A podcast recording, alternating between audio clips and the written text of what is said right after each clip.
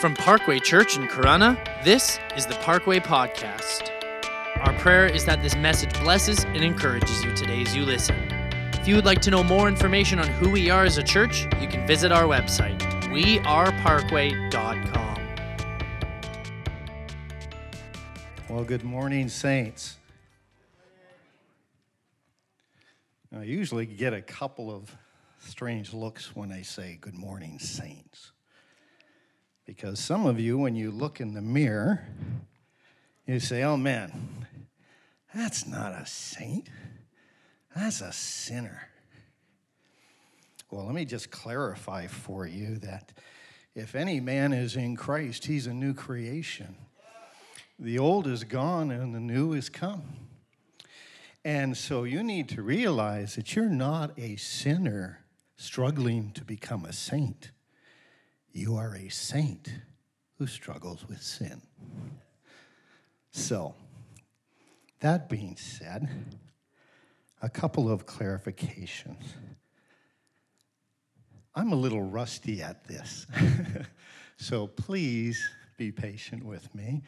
Um, are the lights okay? I do tend to shine more for Jesus than some of you do, but I just want to make sure that nobody's blinded by the light. And one more, um, just for clarification, I know a couple of weeks ago when Pastor Zoe was preaching, she mentioned Paul's guard, whose name was Bob. Now, I know I'm a little bit older, but I wasn't there. Okay? All right. Three guys went out for coffee after the morning service. And as they sipped their chosen brew, the sermon came up. The topic of the pastor's message was legacy. And as they mused over that subject, the question surfaced. When people are standing around your casket, what would you like to hear them say about you? Not that you can hear, but what would you like to hear them say about you? The first guy pipes up and he says, Well, I'd like them to say he was a good man. He was a great dad. He was a great husband. And he was a devoted follower of Jesus. Well, I'm a teacher, said the second one, so I'd like to hear them say he was a great teacher who believed in me.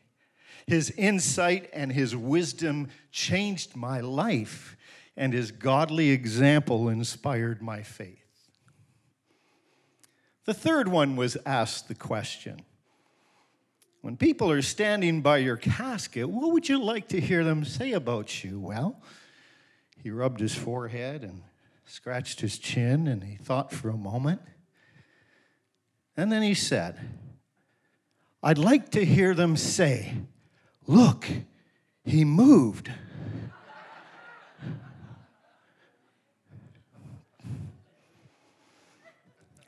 Dead, but alive. And I want to pick up on that theme this morning. So, our text is Ephesians 2 verse 4 to 7. And I'm hoping that we have it up on the overhead. But it goes like this But because of his great love for us, God, who is rich in mercy, made us alive with Christ even when we were dead in transgressions. It is by grace you have been saved.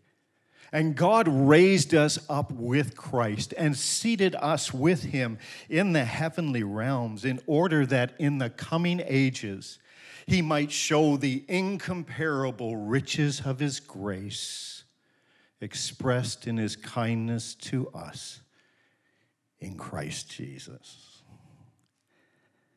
Lord, as we delve into your word, as we look into the depths of its truths.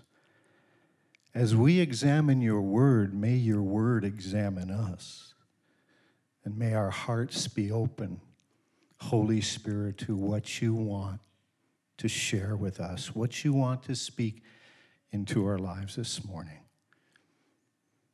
And Father, help this preacher because I need you. It's not so important as what I say as what your Spirit says to the people of God in this house today. So hear our prayer in Jesus' name. Amen. Now, these four short verses have a plethora of sermons in them. We could dive into God's great love. And if you were to look up that word great in the Greek, it is megas, from which we get our English word mega and it means large, it means great. If we were to use it in a slang way, it means extremely good and extremely great. So, what we're talking about is God's mega love for us. And the word love is agape, so we're talking about unconditional love. What does God's great love look like? Well, Paul tells us in these verses. It is rich in mercy, it is incomparable riches in grace, and it is kindness. All of which we can adapt as a model to fine tune our love as we love a lost and broken world around us. God, let our love be great. Let our love be rich. Let it be filled with mercy. Let it be overflowing with grace. And let it be kind. We could wander off into that, and there's a sermon in of itself. We could also explore the depths of those two words, mercy and grace, that are mentioned here. Mercy means not getting what we deserve to get, grace meaning getting what we don't deserve to get. Now, I need to qualify. I'm a bit of a nerd. I own it. I'm happy with it. So when I start digging into scripture, I dig a lot. So I used to have a pocket protector for my pens. but I've kind of been delivered from that. So you just need to know. I love this word. It is so rich and it is so full, and it every time I look at you would think after 30 years of doing this, I would have it, but I don't. And the more I read his word, the bigger he becomes. And I hope that's your experience as well. Mercy and grace, these two concepts underline Ephesians chapter 2. My goodness, those two concepts underline the entire Bible mercy and grace, each of which is a sermon in and of themselves. But I want to pick up on this idea of dead but now alive or rather coming alive after being dead, following the thought pattern of Paul. And I want to focus in on what God's love has done for us. And I'll be using love and grace interchangeably as we go here, so just so that you know. And let me begin by saying right off the bat um, we're not talking about a zombie invasion here. Okay? We're not talking about dead coming back to life, although, although the idea of dead men and women walking in a new life fits the context. What Paul is talking about is this moving from a place of being dead to now being alive. And he also includes in that transitioning from a state of death to life, where the powerless become powerful, And it's all a work of His grace, it's all a work of His great love. So, what do you call, or what is this idea called when we mention rising from the dead? Well, we call it resurrection, right? In theological terms, it is called regeneration, the new birth, being born again. You know what? You can be born, but the sad news is the moment you're born is the exact moment you start to die. Now, that's not a very cheery thought on a Sunday morning, but it is a truth. And I want you to think about this a resurrected life can never die.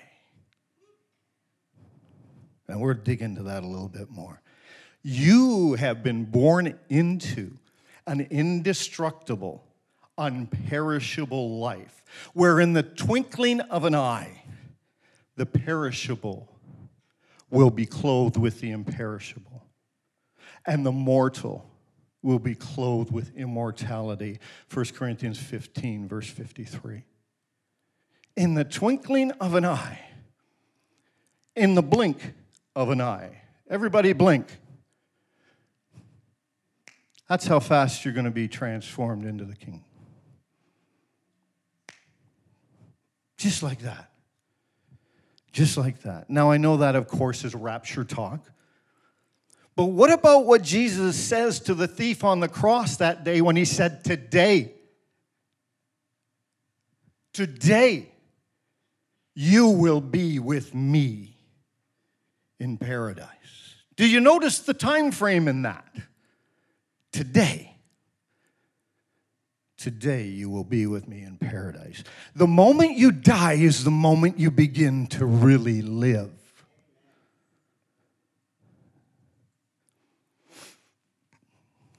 You are born again into an imperishable, indestructible, incorruptible life. And you didn't do a stinking thing to deserve it. You didn't do a stinking thing to earn it other than this trust in the cross. Trust in the cross and what Jesus has done for you. He did it all for you. Why? Because of his great love for you. Or, as the 15th, 16th century reformer Martin Luther said, I have done nothing. The Word has done and accomplished everything. I have done nothing. The Word, Jesus, has done everything for me. And this is an indisputable undeniable, incomprehensible truth that is backed up and validated by Christ's own resurrection from the dead. This is not some storyline in an ancient book. This is not some myth. Jesus rose from the grave. You know, I'm going to date myself a little bit. I've been saved for 37 years. You haven't, some of you haven't been on the planet that long. But way back then, we sang choruses. So I'm going to attempt to sing a chorus. Those of you who've been around as long as me that may know this, please help this brother out and join in. Okay? Okay? I'm a new creation. I'm a brand new man. Old things have passed away. I've been born again. more than a conqueror. That's what I am. I'm a new creation. I'm a brand new man, woman, child, teenager. You know, it's a simple little chorus, but it is so full of theological truth. I am a new creation. I am more than a conqueror. And some of you want to, and we sang earlier about surrendering it, lay it. I'm hoping some of you will lay down your stinking thinking and get a hold of who you are in Christ and who He is in you. You're a new creation, a resurrected spiritual, eternal being. Pierre Teilhard de Chardin was a French Jesuit. He was a paleontologist and he was a biologist and he was a philosopher, and he said this we are not human beings having a spiritual experience.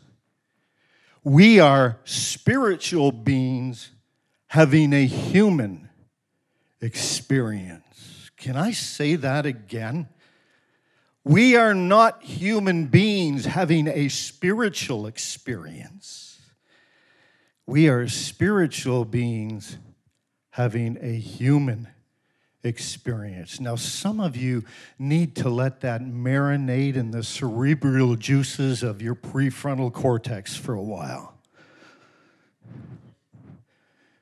And let it sink in.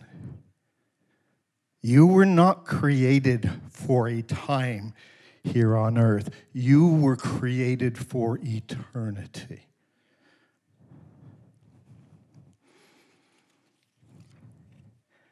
So let's unpack these verses, beginning with verse 2. But, now that word joins what previously was to what is currently now. Here, in the context of Paul's letter, but is a transitional word. It represents a previous temporary state that has been changed. It's a word that changes what, what once was to what is, to what was temporary, to what is what's now eternal. And Pastor Carl eloquently expounded, expounded on the what was last week. So let me just refresh our memories. What was last week was a state of being. What was, was your past, not who you are now. What was, was we were living in transgression and sin. What was, was we had, pled, had pledged allegiance unknowingly to the ruler of this world, who is Satan. What was, was disobedience, cravings of the sinful nature, pursuing that sinful nature's, its desires and its thoughts. And the icing on the cake of what was, was we once were objects of wrath. Before our conversion, we were objects of wrath. But, everybody say that with me Okay, let's try that one more time. But, okay, Bob, that's enough of that. Okay. But, because of his great love for us. God, who is rich in mercy, made us alive with Christ, even when we were dead in transgressions. It is by grace you have been saved.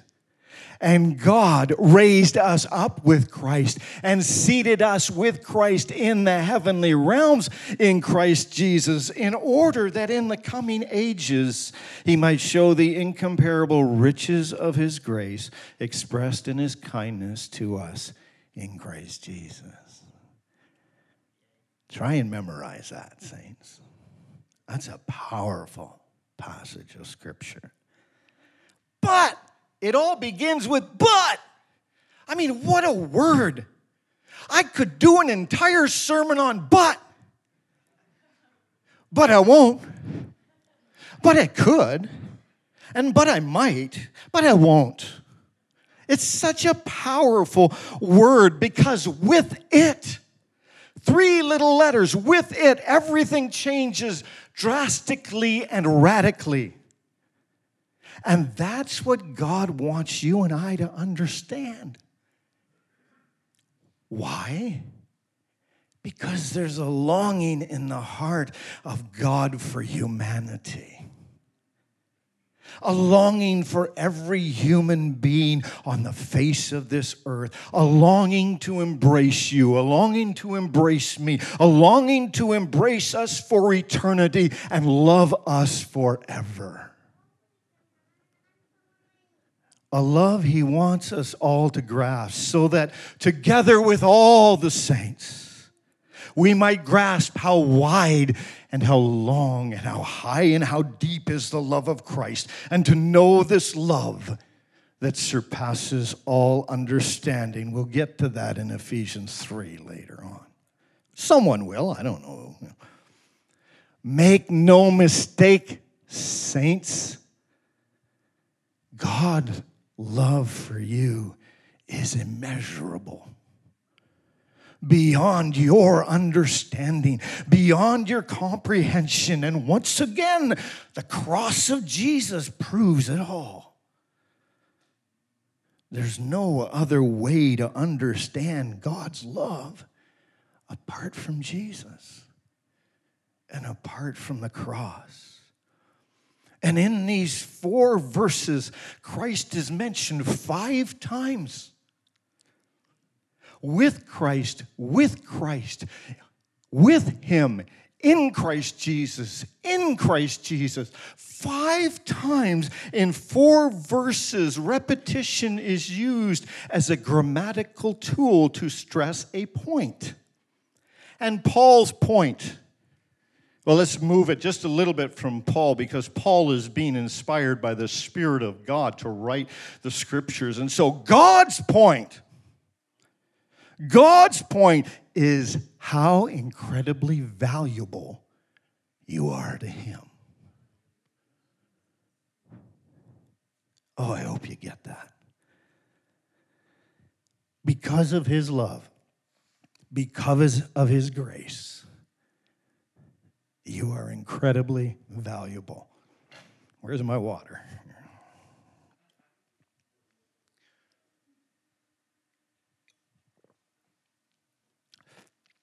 That was a pause for effect. Just let it sink in.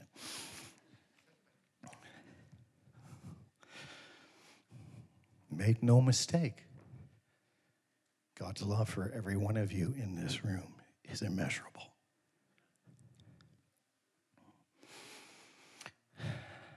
So, three things.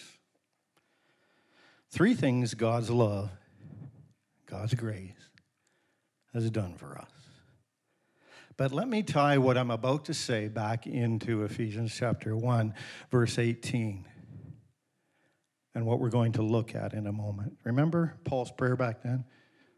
I pray that God would give you a spirit of wisdom and revelation in order that you may know him better. I pray that he may open the eyes so that you may, together with all the saints, know the glories of his richest inheritance in Christ Jesus. I know I'm dropping some words here and there, but the point is inheritance. Inheritance. So, this is your inheritance.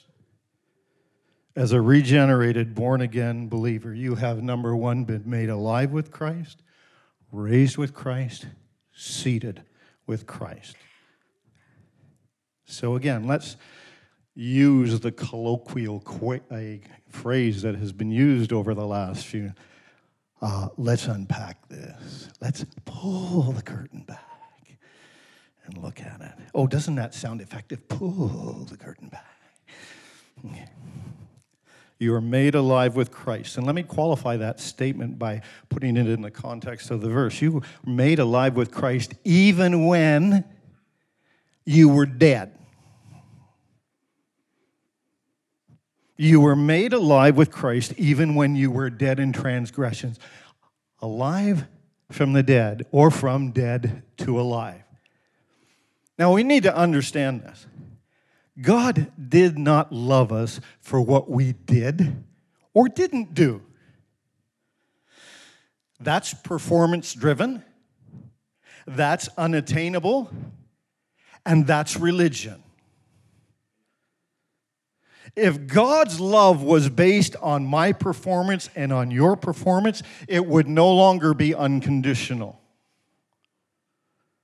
God would be saying, Bob, you know, you come pretty close there, but you know, you need to keep working at it because you're not there yet. No, you're already there. You're just struggling with it. I'm a new creation. I'm a brand new man. If God's love was based on our performance, it would be conditional, but His love is agape love. It's unconditional love. No strings attached, no fine print at the end of the contract. It's unconditional love. He loves us, He loves you simply for who you are. His special creation, made in His image. So, right now, at this very moment, you are extravagantly loved by God. Extravagantly loved by God. Always have been, always will be.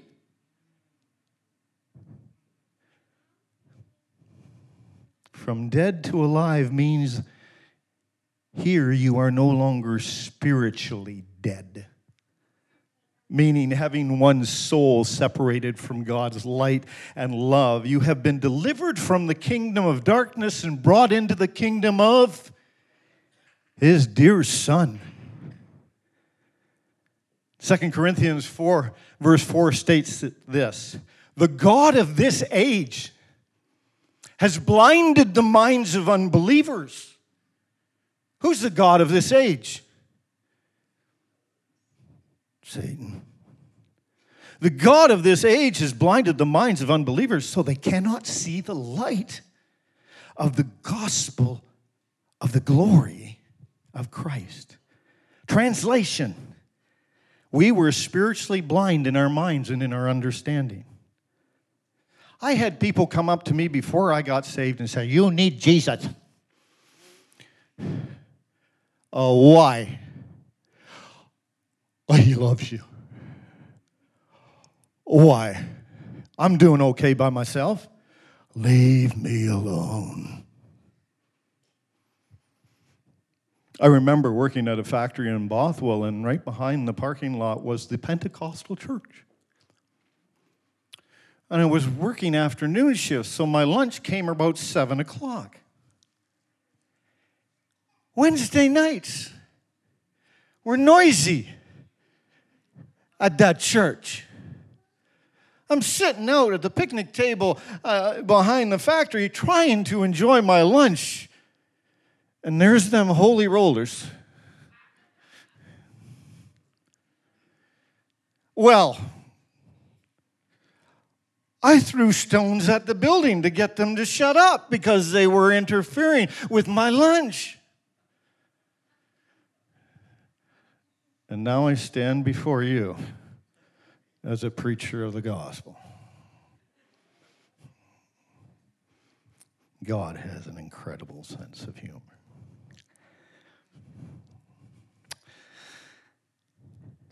I love my sons not because of their performance I love my boys not because they believe in me, not because they trust me, not even because they obey me. I love them because they're my sons, period. And that's how God loves you, period. not because of your performance, not because you drop the ball once in a while. I'd like to meet the person in this room who has never dropped the ball before. Please stand up.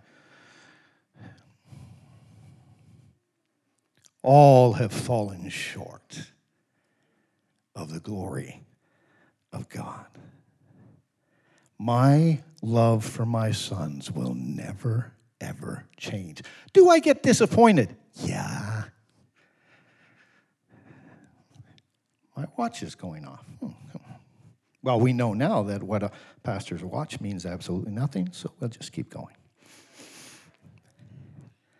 I love my boys simply for who they are, not because if they perform well for me. Again, that's conditional love, isn't it?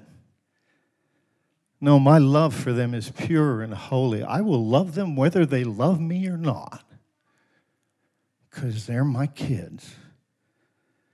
Once again, the undeniable evidence of God's unconditional love for you and me is the cross. The cross is the revelation of light and love.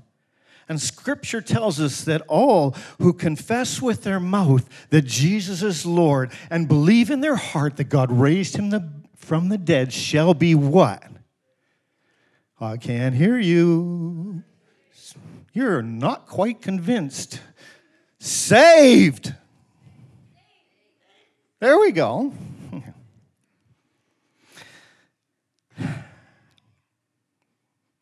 You are now the recipients of an indestructible eternal life. You've moved from dead to being made alive in Christ. You and I are now spiritually alive. The scales from our eyes, our spiritual eyes, and our understanding have fallen away. And we didn't do it, it's God's work. You are made alive in Christ, but you are also raised up with Christ. We've not only moved from being dead to alive, but we've moved from death to life. Kind of sounds the same, doesn't it? But there is a subtle difference here. From dead to alive speaks of being spiritually dead, as we just looked at dead in our spirit, lost in the darkness of our minds and our understanding, spiritually blind to the light and the love of God. Death to life, on the other hand, is physical. As Christ has been raised to life, one is spiritual life and the other is physical life. And let me explain.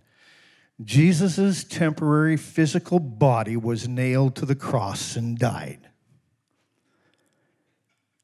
But his body is now an eternal physical body that is indestructible. Remember Jesus' words to shouting Tom, to doubting Thomas, "Hey, Tommy, buddy, Thomas, look at my hands. See them? Reach out your hand and put it in my side. Stop doubting and believe. And what about Jesus' words to the disciples after he had rose from the dead in Luke chapter 24? Look at my hands and my feet, he says to those disciples. It is I myself. Touch me and see. A ghost does not have flesh and bone as you see I have. He has a physical body that's eternal. A disembodied spirit does not have a physical body. You have been transformed from being spiritually dead to alive. And you will experience changing from a physical death to a physical life. Now, of course, this comes in the future when we take our last breath. As Christ rose from the dead, he inherited an eternal physical body, and so will you. Isn't that good news? James believes it. That's good news. God's love in Christ has moves you from death to life. When you exhale your last breath on this planet, you inhale your first breath in the kingdom of God forever and ever and ever. Let's see how that works. Everybody take a deep breath in. Exhale. Now I'll let you decide when you want to inhale again. How long did that take?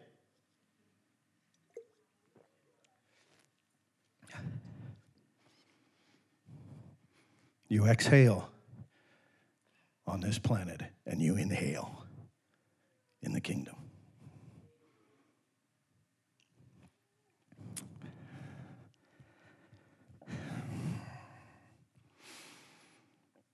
Jesus said to the thief on the cross, Next Tuesday, you will be with me in paradise.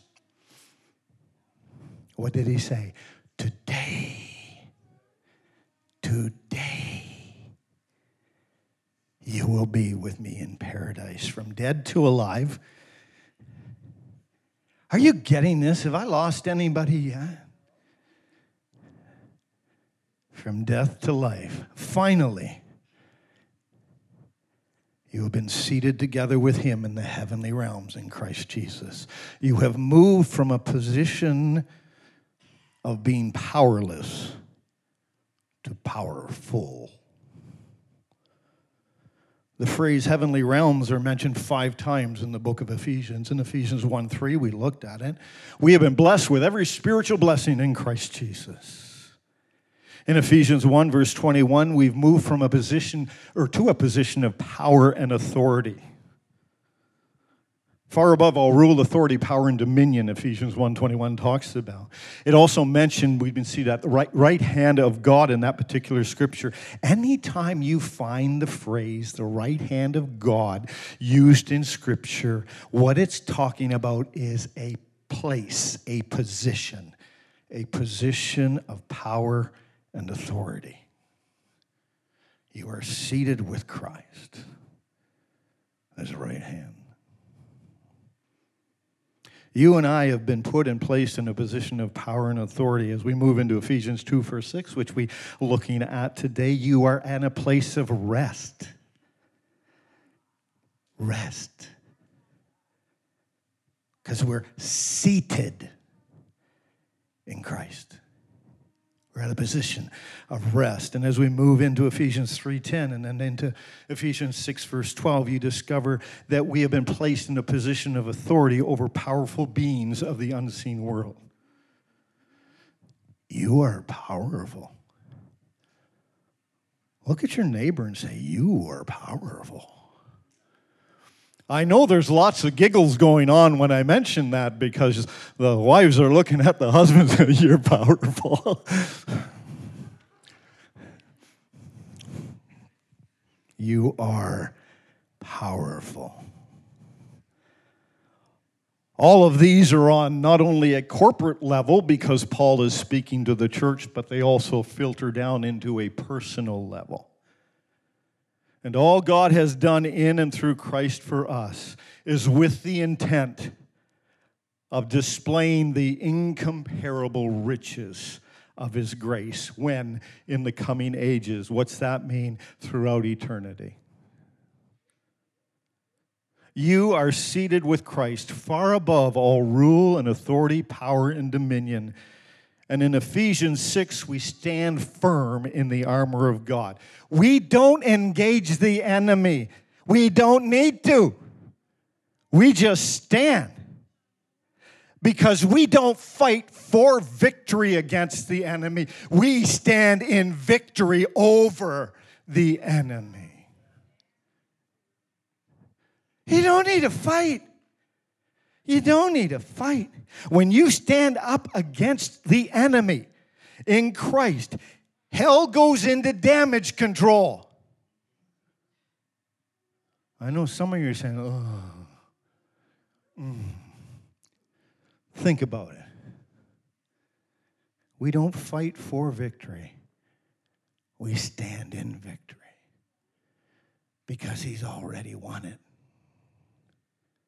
You don't need to fight. Now, let me show you how easy it is to defeat the enemy. Are you comfortable sitting there? Are you good? Are you going to participate with me? Okay. This is this is how you defeat the enemy. Now let me just get down here. We're all going to do this. This is how you defeat the enemy. Remember, you're seated in Christ Jesus. And maybe today or next week, the enemy is going to come against you with everything he can. Maybe you're in a twisted relationship. Maybe things aren't going the way you want. Maybe the job's this. Maybe the kids are that. Whatever. And the enemy just uses all of those things to press our buttons. This is how easy it is to defeat the enemy. Stand. Now, is that hard? You can be seated. That's how we defeat the enemy, saints. We remember, we don't fight for victory. We stand in the victory that we have in Christ Jesus. Do you know that? Do you believe that? Because it's one thing to know it, it's another thing to live it. It's one thing to know it, it's another. We are made alive with Christ. We've been moved from, from dead to alive spiritually. We have been raised up with Christ. We've moved from death to life, and one day physically living in an eternal kingdom. And we are seated with Christ from a place of powerlessness before we knew him to a place of power. Do you really believe that?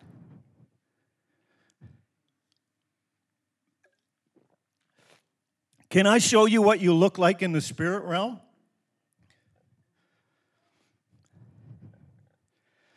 Now, I can't take credit for this. I'm a doodler. Do you know what a doodler is? Not a dawdler. I'm a doodler. I have been doodling for 50, oh my God, 60 years. And I've seen this picture, and I can't take credit for the picture. I take credit for drawing it because I drew this, but it's not my original idea. But when I seen this, I thought, oh, it gripped my spirit so much. This is who I am in Christ. This is what happens, and this is a reflection of what I look like in the Spirit. Are you ready?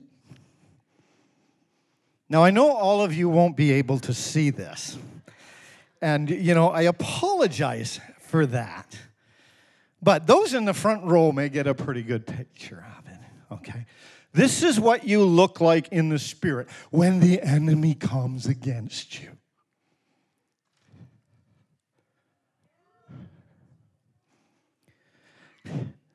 This is Bob. This is the lion of Judah who stands behind me, beside me, in front of me. Guess what? When the enemy comes and I stand up, he's with me. He is with you. You got to get this in your spirit, saints. You got to get this in your spirit. Too many of us are beaten this way and that way by the enemy. Just stand up. Just stand up, for Christ is in you, Christ is with you, Christ is for you. You cannot lose. I make a confession. I'm a Hulk Hogan fan. I'm sorry. If you wanted to be teamed up with anybody in a fight, I'm going to go with the Hulkster. Not anymore. Hulk ain't got nothing compared on the King of Kings and the Lord of Lords. You are raised up with Christ, seated with Christ, made alive in Christ. And all those dead, dark forces that were worshiped in Ephesus, be them the Roman gods, be them the emperor worship, be them the pagan magic arts, and be them the sorcery that's talked about in Acts 19. Christ towers above them all. He is and forever will be King of kings and Lord of lords. Do you get it? I'm going to ask the worship team to come. So, what can we say in conclusion? Because of God's great love, because of His grace extended to us through Christ, we cannot live like we used to because we are no longer who we once were. Let me say that again, slow it down. I do get a little excited. I preach myself happy here this morning. I mean, really, you know, we cannot live like we used to because we are no longer who we once were. I'm a new creation.